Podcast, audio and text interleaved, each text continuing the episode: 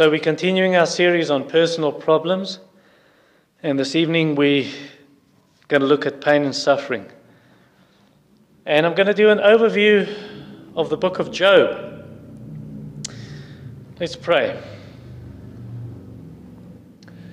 Our Father, we turn to you as the Lord of glory, as the Father of glory, as the righteous and holy Father, the God and Father of our Lord Jesus Christ, and the God and Father of all those who trust in you through your beloved Son.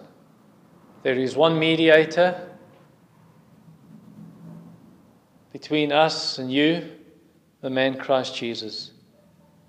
And we bow before you in adoration and worship, the triune God, Father, Son, and Holy Spirit, and pray that you would now open our eyes to behold wondrous things out of your law. Amen. In 1994, a group of men walked into St. James Church in Kenilworth in Cape Town and killed 11 of the church members and wounded 58. In 1967, the 17 year old Joni Eareckson dove into a shallow pool, not knowing it was so shallow, and broke her neck, and she's been a quadriplegic for 57 years. In the past week, robbers walked into a house in Muldersdrift, tied up the father, raped the 46 year old mother and her 15 and 11 year old daughters. Suffering is a very tragic part of a post Genesis 3 world, or a Genesis 3 world, a fallen world, a post Garden of Eden world. So we should expect suffering. Sometime or another, it's going to come. For all of us, uh, through many tribulations, we must enter the kingdom. We've been destined to suffer. We've been called to suffer, to follow in the footsteps of Christ. We shouldn't be surprised at suffering. And all those statements I just made are from various Bible verses Acts 14 22, 1 Thessalonians 3, verse 3, 1 Peter 2, 21, and 4, verse 12. So the great question then is how do you make sense of suffering? How do we make sense of pain and suffering? Well, unbelievers, some unbelievers will tell you suffering doesn't exist, it's an illusion, like the Christian science movement. Or others will say, well, suffering does exist, but you just need to deal with it. Grin and bear it. Cowboys don't cry, you know, stiff upper lip kind of thing. And others will say, well, the fact that there's suffering in the world obviously shows God doesn't exist. Well, at least not the God of the Bible, because if God is good, then there wouldn't have been all this suffering. Or perhaps you say he's good, but then it proves he's not almighty. Can't do anything about it. Or on the other hand, he's almighty, but he's evil.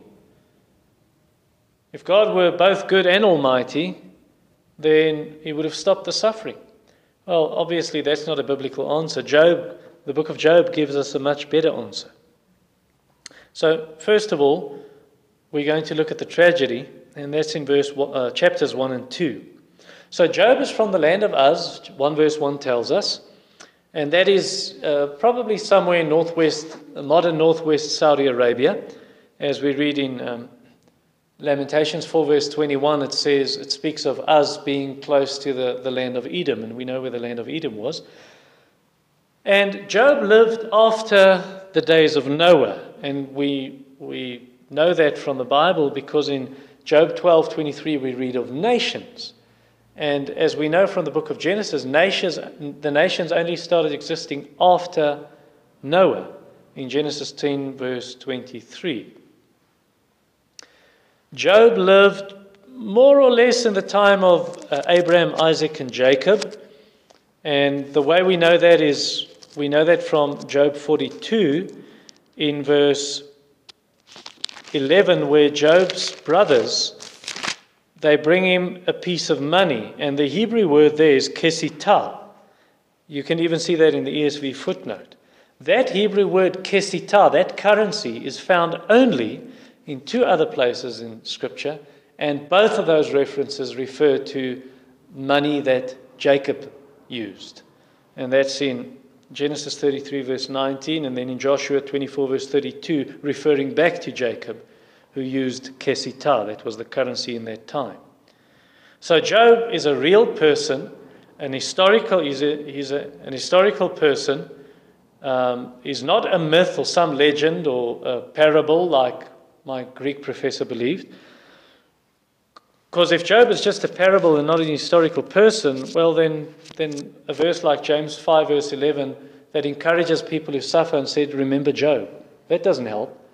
How does it encourage someone who's suffering saying, Don't worry, don't worry, Goldilocks also suffered. Don't worry, the gummy bears also had it hard. That doesn't encourage people if you try and encourage them from stories. Job was a, a historical person. He was not an Israelite, he was a Gentile, and his name means one who is persecuted or one who is hated. We learn from verse 1 that he, and verse 8 that he lived an upright life. Chapter 2, verse 3 also, was a righteous man. He feared God. He turned away from evil. Ezekiel 14, verse 14, compares him to Noah and to Daniel, who were righteous people. And he was the richest in the east, it says in chapter 1 in verse 3. He had 10 children, verse 2. And he would bring sacrifices for his children, bring these sacrifices to the Lord on behalf of his children every morning. He would pray for his children, just for in case, for in case they had cursed God in their hearts. We learn from 1 5.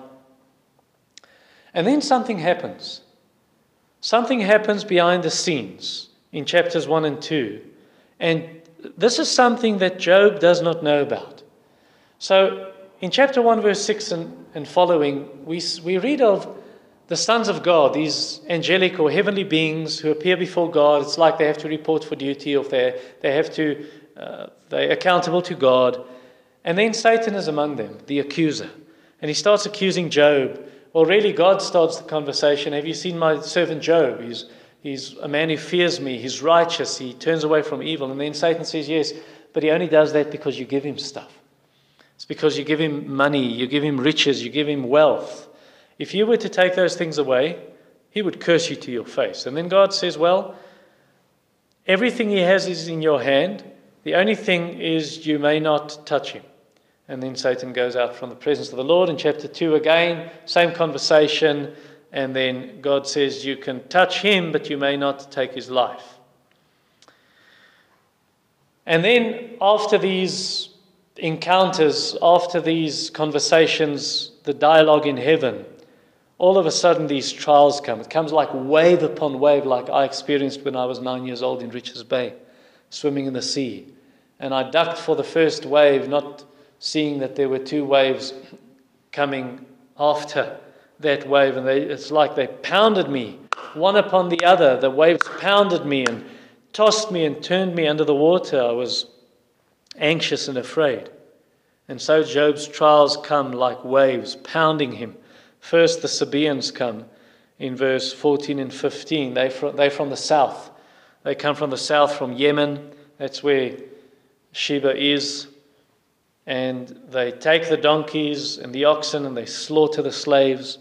And then lightning comes from the west, where the Red Sea is.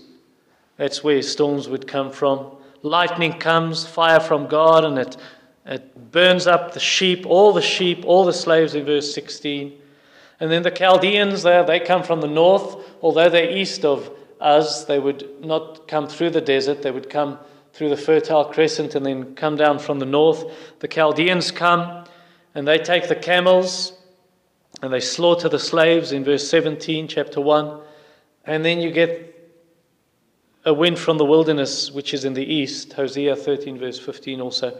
This east wind coming from the desert, and it strikes the house and it, it makes the house collapse, and all 10 of Job's children die. Chapter 1, verse 18 and 19. So you've got trouble from the north, the south, the east, and the west. And then in chapter 2, uh, Job gets these sores. And the sores, they all the pus runs out of them, and there are worms in the sores, uh, and his skin becomes black, and then the skin hardens, uh, and then it breaks open again. The wounds are fresh again, and his bones are burning like fire. And we learn that from chapter 2, 7 and 8, chapter 7, verse 5, and 30, verse 30. All of these describe the detail of what these boils were like. And then Satan also tempts him in chapter 2 through his wife. Curse God and die, she says, verse 9. Now, actually, chapter 2, verse 5, Satan said to God, Job will curse you to your face. So it's Satan tempting Job through his wife in verse 9 when she says, Curse God and die. So, what do we learn from this, these first two chapters? Well, we learn that God is sovereign over our trials, over our suffering. Because nothing, nothing can happen outside of God's control. It's God who said to Satan, Thus far you may go and no further. Ephesians 1:11 speaks of God working all things according to the counsel of his will. Another lesson we take from these two chapters is Satan is not sovereign. Satan is not sovereign over your trials. Satan is accountable to God. God says, thus far and no further. And then he has to report for duty again, and God asks him, Where have you been? And he can't say it's none of your business. He has to report. So Satan cannot do as he pleases, he can only do as God permits.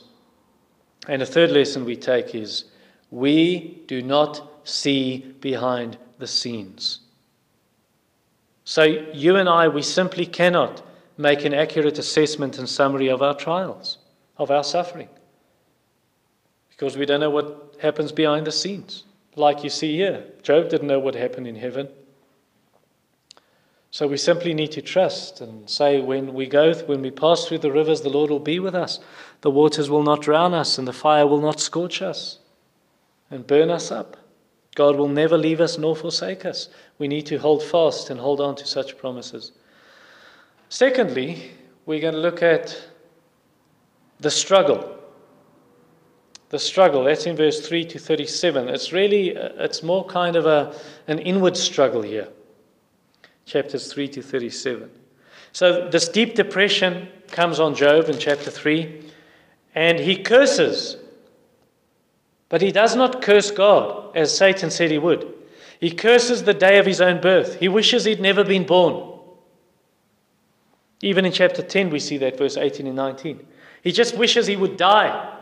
And he wonders, he wonders, why didn't it help that I lived a righteous life? It's like it meant nothing. It's like it meant nothing that I prayed for my children every day.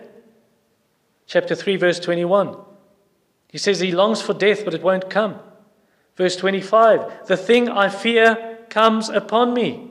What I dread befalls me. He feared that his children might have done something wrong and God will punish them. And now it happens. His children all die. And now he wishes he were dead. You know, that's, I think that's the most difficult part of any trial, is when something happens to you, and that something that happens simply does not fit the way you understand God and the Bible. So you don't have a theological category for it. You, you cannot make sense of this. That's exactly what happens to Job. And then things become worse. So the friends who have come to really comfort him, verse chapter 2, verse 11, well, now suddenly these friends start criticizing him. And they speak for three rounds. It's like they've got him in the boxing ring for three rounds. And Job answers them. And they, they, they accuse him falsely and they're sarcastic and they're insensitive. And then Job himself, well, he answers, but he, he's not always right either. So the first round, we have Eliphaz in chapters 4 and 5. And I'm just going to summarize it very shortly. He says to Job, Well, well Job, do you want to tell me you're suffering because you fear God? Chapter 4, verse 6.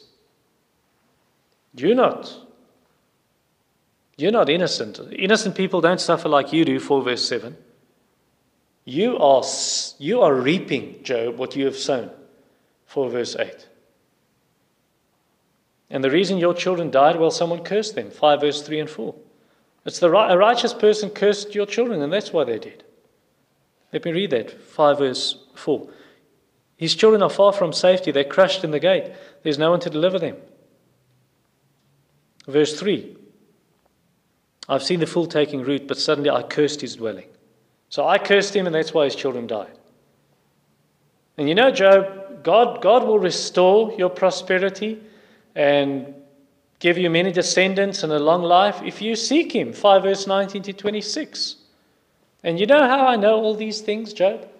It's because a spirit appeared to me. Chapter 4, 12 to 16. A spirit appeared in the night, in dreams and visions. And then, furthermore, I know these things because I've done research. 5 verse 27.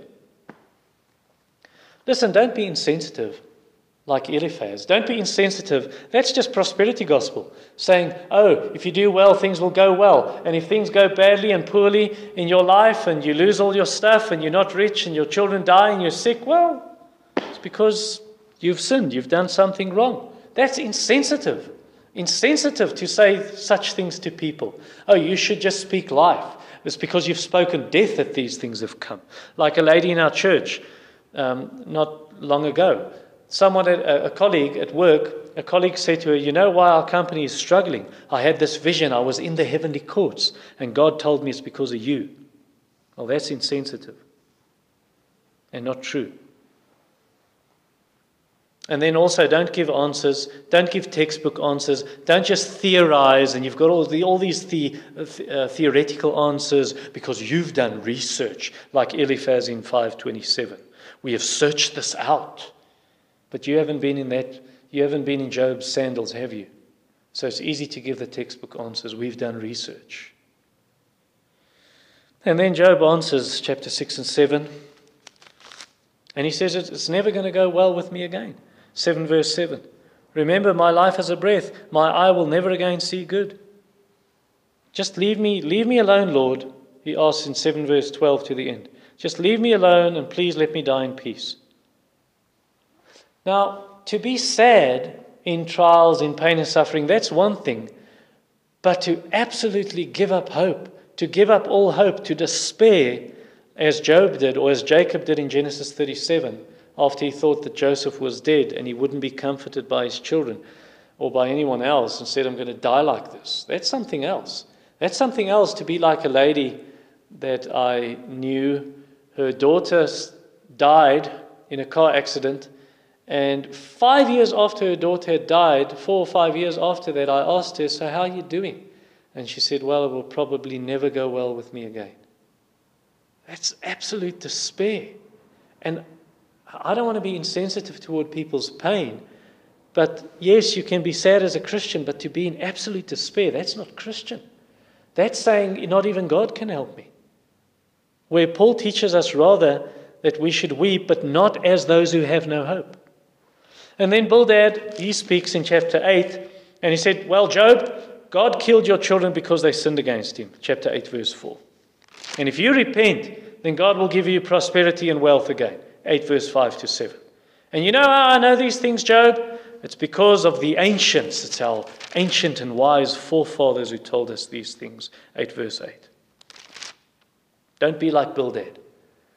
Don't be like Bildad and Hindus and Buddhists sitting with crossed legs and meditating and philosophizing about other people's pain and thinking you can write books how they should solve their pain and problems. You should rather shut your mouth and keep quiet if you have not gone through suffering.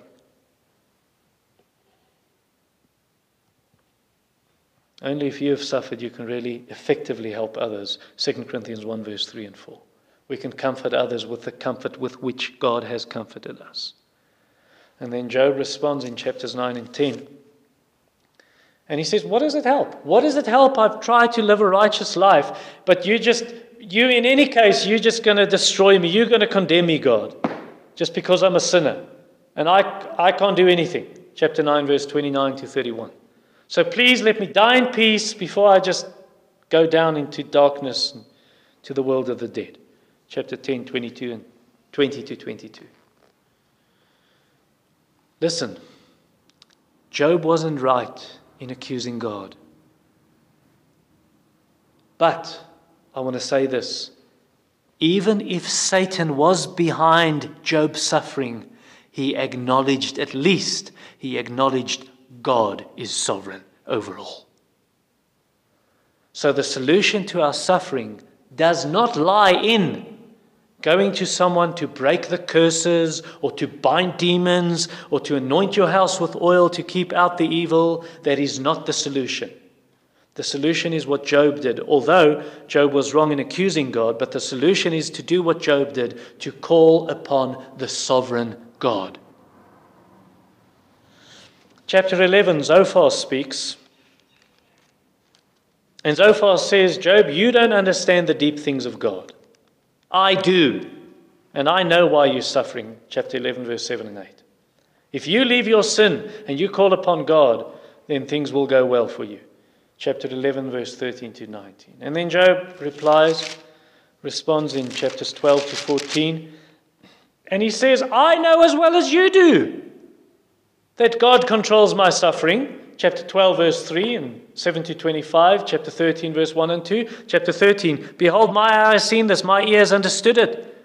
What do you what you know, I also know. Am I inferior to you? I understand God is in control of this. The question is why? Why does he let me suffer? I just wish I could bring my case before God, and I know I will be right. Chapter 13, verse 15 and 18. So let me speak and you answer me, God. Chapter 13, verse 2. Or verse 3. I would speak to the Almighty. I desire to argue my case with God. Now, that, quite frankly, that's arrogant. That's arrogant.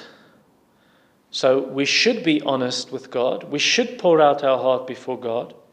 But don't challenge God. Don't demand answers from God.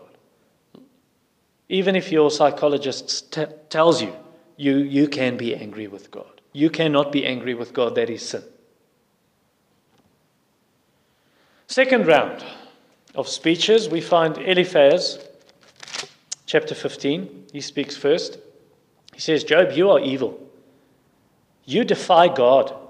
And you are suffering, and you've lost all your wealth, and your children's house, the house they were in, well, it's become a, a heap of rubble because you're evil. That's why. Chapter 15, verse 20 and 21 and verse 25 to 29. And you know how I know these things, Job? It's because I have more life experience than you. I'm older than you. Chapter 15, verse 10. Both the grayed and the aged are among us, older than your father. Verse 18 of chapter 15. What my wise men have told us without hiding it from their fathers. So, that's the truth, Job. Listen, as by way of application, what you believe about God will determine how you live. So we have an example here. Job's friends believed that suffering is always God's punishment upon sin. And so they despise Job rather than showing sympathy. So it's very important for you and I to have a right view of God. And you find that by meditating and studying the character of Jesus or Psalm 139, 145, Isaiah 40, where you study the attributes of God and meditate on it and pray through it. And then Job responds to Eliphaz in chapter 16 and 17, and he said, Listen, my eyes are red with weeping. 16 verse 16 and 17. And the grave is ready for me, 17 verse 1. And then he ends chapter 17 by saying, There's no hope for me when I die. 17 verse 14. If I say to the pit, You are my father, to the worm, You are my mother, my sister, then where then is my hope? Who will see my hope? Will it go down to the bars of Sheol, that's the world of the dead, shall we descend together into the dust? I think that's not a good response to suffering, and I'm not in Job's sandals, but that's not a biblical response. Some people, when they suffer, they just wish to die. I just want to die, I just want to die. And some people even go as far as to start making plans to end their own lives through suicide. So, on the one hand, we shouldn't do that, but on the other hand, yes, don't think of death all the time, but on the other hand, don't fear death. Don't fear death and forget that Jesus conquered the grave. The keys of death and Hades are in his hands. Bildad responds in chapters 18 and 19, or Bildad speaks, and he said, Job, God has sent these boils, these sores on you because you're wicked. God sends them on wicked people, on the godless. Chapter 18, verse 13. It consumes the parts of his skin. The firstborn of death consumes his limbs. And the reason your children died is because you're evil, you're godless. That's why there are no people left in your house. 18 verse 19. He has no posterity or uh, progeny among his people, and no survivor where he used to live. And Job responds in chapter 19 and says, My friends, my friends, my family, my, even my own wife, they've forgotten me. 19 verse 13 to 19. I beg you, 19 verse 29, have mercy on me, have mercy on me, O you my friends, for the hand of God has touched me. Don't forget your friends when they suffer.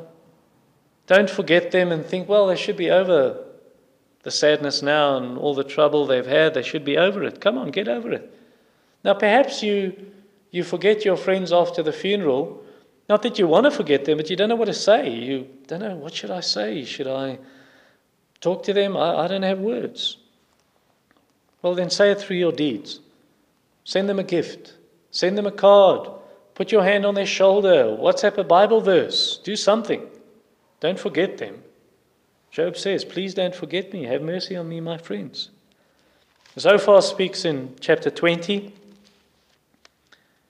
And he says, Job, you've lost everything. You've become sick because you're evil. And it's because you've oppressed poor people. You've oppressed the poor chapter 20, verse 19. He has crushed and abandoned the poor. He seized the house that he didn't build. Verse 23. In the fullness of his sufficiency, he will be in distress. The hand of everyone in misery will come against him. And then 28 and 29. The possessions of his house will be carried away, dragged off in the day of God's wrath. So that's why the Sabaeans took your stuff and the Chaldeans. Verse 29 This is the wicked man's portion from God the heritage decreed for him by God. And you know how I know this, Job? Zophar says? Because I've got brains. That's logical. Chapter 20, verse 2. Therefore, my thoughts answer me because of my haste within me. I hear censure that insults me, and out of my understanding, a spirit answers me. Well, sometimes people do suffer because they sinned, like David in Psalm 32, 38, and 51. But but that's not always the case. So don't just assume, like Zophar did, oh, it's because my reason tells us, my brain tells me this. Don't just assume someone is suffering because of sin. Jesus said to the disciples when they asked, Why is this man born blind? His sin or his parents' sin? Jesus said, None. Neither. Or like a pastor in, in Nelspruit, I visited a lady who was very, very ill, and she would later die of that illness. And another pastor came and said, Hi, I'm Pastor so and so. Your friend called me and asked, Can I visit you? What sin have you done? What sin have you done that you're suffering so? No, we should rather remember Jesus' words. Those people in those Galileans who were killed by Pontius Pilate and their blood was mingled with the sacrifices. Did that happen because they were sinners than the rest of you? Or those 18 people, the tower fell on them in Siloam and crushed them. Is it because they were sinners? Jesus says no. But if you don't repent, you will all likewise perish. Job responds to his friend in chapter 21. And he says, Well, what, what about all the wicked people with whom it goes well? What about all the wicked people, the evil who are prosperous and they're wealthy? What about them, my friends? Tell me. Chapter 21, 7 to 16. You just, you're just speaking a bunch of lies. 2134. How then will you comfort me with empty nothings? There is nothing left to your answers but falsehood. Third round. Eliphaz starts off again, chapter 22. He says, he says to Job, just leave your greed. You're a greedy man, you like money, you steal money, and listen to God's words that He's speaking through us. And then God will restore you and He will be your gold. Chapter 21, verse, or 22, verse 21 to 27. Uh, 22, verse 21, agree with God, meaning we are speaking for God. God is speaking through us. Agree. You'll be at peace.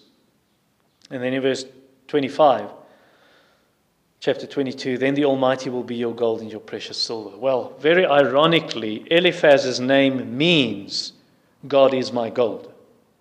So actually, he's saying to Job, Job, if you're like me, then things will go well.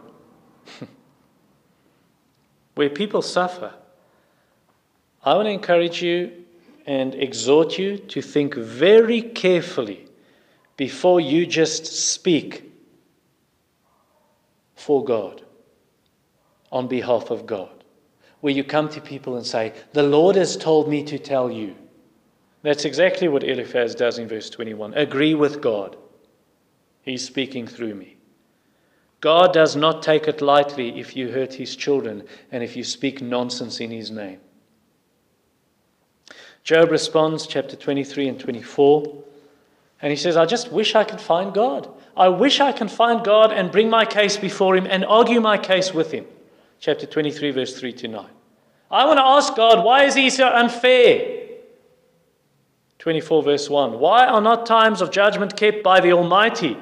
Why do those who know him never see his days? God is unjust. Well, if, if you rule the universe and if you know everything, then you can decide what is just and what is not just. But if you don't rule the universe, well, then you and I need to do what the Bible tells us to accept that there are some things we do not know. The secret things belong to the Lord. And trust that God has a good plan even with our suffering. People may mean things for evil against us, God, means it for good. God will work all things together for the good of those who love Him and are called according to His purpose, and He will make us more like Christ through our suffering. Bildad answers or speaks in chapter 25, a very short chapter, six verses, as if to say, you know, his friends are running out of arguments now. But Bildad says, No one is pure before God, and nothing is pure before God, and neither are you pure before God, Job. Chapter 25, verse 4 to 6. And then Job responds in a whole lot of chapters, um, chapter 26 to 31. And he says, You know, my conscience doesn't bother me. Chapter 27, 4 to 6. And I, I have not oppressed the poor like you say I have. I've helped the poor. Chapter 29, 12 to 17. And I'm not, I'm not aware of any sin, of any secret sin like you accuse me of. The whole of chapter 31, basically. God, answer me. 31, verse 35. Answer me. Oh, that I had one to hear me. Here is my signature. Let the Almighty answer me. And perhaps you've asked these kinds of questions. You've perhaps said, like Job, What have I done wrong that God punishes me like this? Well, let me ask you Does your conscience bother you? Have you transgressed God's word? Have you been disobedient? Well, if not, then stop beating yourself. And if so, then confess your sin and find forgiveness. And then we have a bonus round in chapter 32 to 37. This is another friend, a younger guy called Elihu or Elihu, and he then speaks, and he really says nothing new. He also says, Job, you've sinned, that's why God is punishing you. Chapter 34, verse 8. Um, he says, he speaks of Job really as a wicked person. Verse 7, Job, and then verse 7, he travels in company with evildoers, he walks with wicked men. And then chapter 34, verse 11, Eli, Elihu says, For according to the work of a man, God will repay him. According to his ways, he will make it befall him. So that's why this is happening. It's because you've sinned. And then verse 36 and 37 of chapter 34, would that Job were tried to the end because he answers like wicked men. He adds rebellion to his sin. In other words, he's already done sin and now he's even rebelling against God. And then Eli even says to Job, uh, God won't answer you, Job. He will not answer you, you evil. Chapter 35, verse 13. Surely God doesn't hear an empty cry, nor does the Almighty regard it. Well, very strange. God did answer Job. And then 37, verse 24. Elihu says, Therefore, men fear God. God does not regard any who are wise in their own conceit. Well, why did God answer Job there? So Elihu doesn't say anything new, and yet he is right when he says that the Messiah is your only hope, Job. Chapter 33, verse 22 to 28. 33, 22. His soul draw near to the pit, speaking of uh, Job, his life to those who bring death. If there be for him an angel, just meaning a messenger, a mediator. Ah, there's the Messiah, one of the thousand, to declare to man what is right for him. And he's merciful to him and says, Deliver him from going down into the pit. I have found a ransom. That's the Messiah. That's Jesus. And then he goes on in verse 26, uh, 26 Then man prays to God, he accepts him, he sees his face, he restores man, and so on. Verse 28 He has redeemed my soul from going down. That's Christ, redeemed me. So he's right. Job knew this. Job knew his only hope is a Messiah.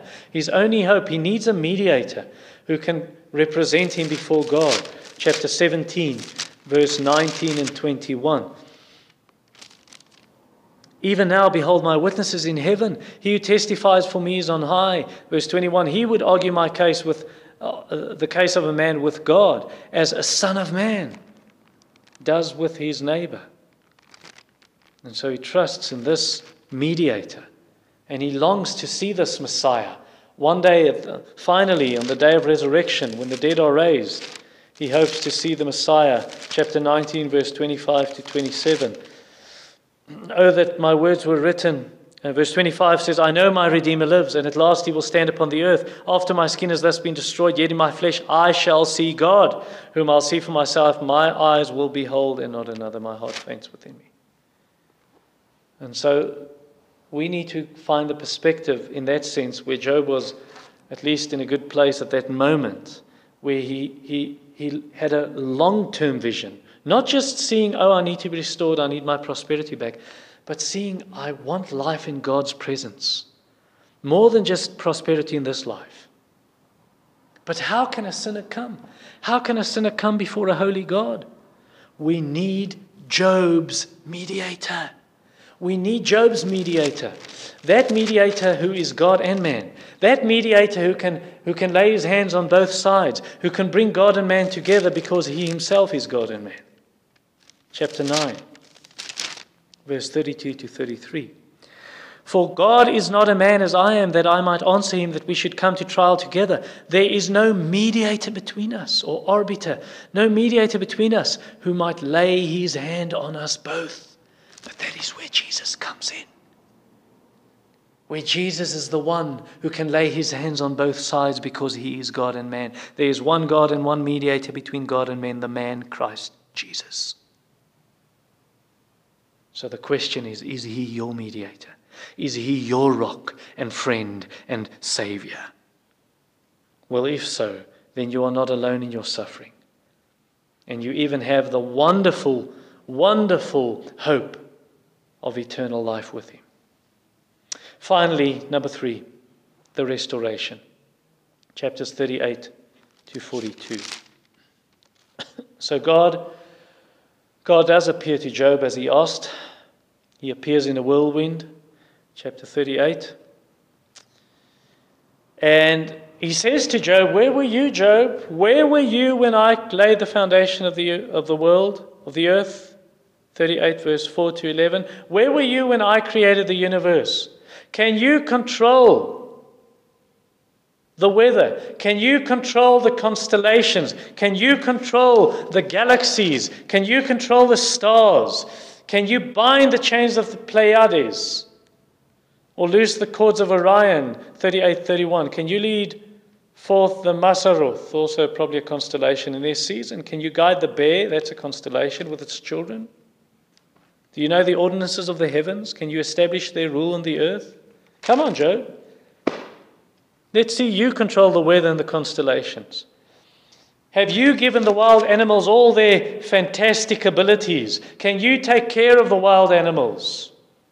Whole of chapter 39. I want to see that. I want to see you. I want to see you control the mighty behemoth and leviathan. Chapter 40 and 41. Come on. Now, some Bibles translate it with the, the hippo and the crocodile. That, that's a very inaccurate translation. You simply read to, need to read chapter 40 and 41 to see this is no mere hippo and crocodile. These are mighty dinosaurs. These are mighty beasts. Um, and some might say, well, dinosaurs died out before man came to this world. No, they didn't. Death, death only came into the world when Adam and Eve sinned. And the death of creatures also, the death of the rest of creation. Romans 8, verse 19 to 22. So it's as if God is saying to Job, I've I created these mighty beasts, these dinosaurs. And you want to fight against them? No, you can't. No, you can't fight them. So if you can't even control the creature, how do you want to, how, how do you want to challenge me, the creator? And Job realizes God's ways are too complex for me to understand. And he lays his hand upon his mouth and he asks for forgiveness. He repents in dust and ashes, uh, chapter 42, verse 1 to 6. And he says, I repent. I, I'm sorry, Lord. I should not have challenged you. And then the book ends where God restores Job's riches and his family. He has 10 children again. His brothers come back to him, and obviously his, uh, his relationship with his wife is right because they have 10 children. And, and then God gives him a long life. It ends with that 140 years more he lived. Not the total of his years, but what he had already lived plus 130 or 140 more, and he sees his sons and his sons' sons, four generations, and then he dies, an old man and full of days. Why does God restore Job's riches? Is it because Job has done something good? Well, no. That's the point of the book. He didn't suffer because he did something bad, and he's not prosperous because he did something good. God just thinks this is wise at this time in his life to bless him in this way. We don't understand it. So, so the lesson is very clear God's ways are not our ways. And we don't know. We don't know. We don't always understand why do the righteous suffer. And it's because we don't know that we simply have to apply 1 Peter 5, verse 6 to 11. Verse 6 Submit to God in your suffering. Submit to God, bow the knee, and wait on Him till He exalts you at the right time. In verse 7, cast all your burdens on Him. You must understand God cares for you in your suffering. Pour out your heart before Him in prayer. And then be careful of Satan, verse 8. He wants to destroy you through these sufferings. and then understand that you you do not suffer alone. There are other Christians who suffer like you do. Verse 9. And remember, your suffering won't be very long. Jesus will almost come again. Verse 10. And then verse 11. To him be the dominion forever and ever. Amen. So bow the knee. Bow the knee before him who rules over all. Like a story I heard at a conference, this pastor said that his friend had uh, got gotten brain cancer, terminal cancer, and his friend was dying. And when he visited his friend in the hospital, his friend said, Rick, is God sovereign over my brain cancer? And Rick said, Yes, he is. And his friend got tears in his eyes. He closed his eyes. He lay his head back on the pillow and said, well, if God is sovereign over my brain cancer, then I will be able to bear it. And yet, even if we speak of the sovereignty of God in our suffering, do not think God is the sovereign monster and he stands indifferent toward your suffering and your pain. God is not cold toward you. God understands your suffering because he was there. He died on a cross. He became man and died on a cross. He understands your suffering completely. And at the right time, the hour he has determined, Jesus will return and finally and fully triumph over all our suffering. Amen. Father in heaven, I pray for your grace and your mercy for those who suffer and those who are going through difficult times. That you would pick them up in their suffering and remind them you are God and you care for your children. Amen.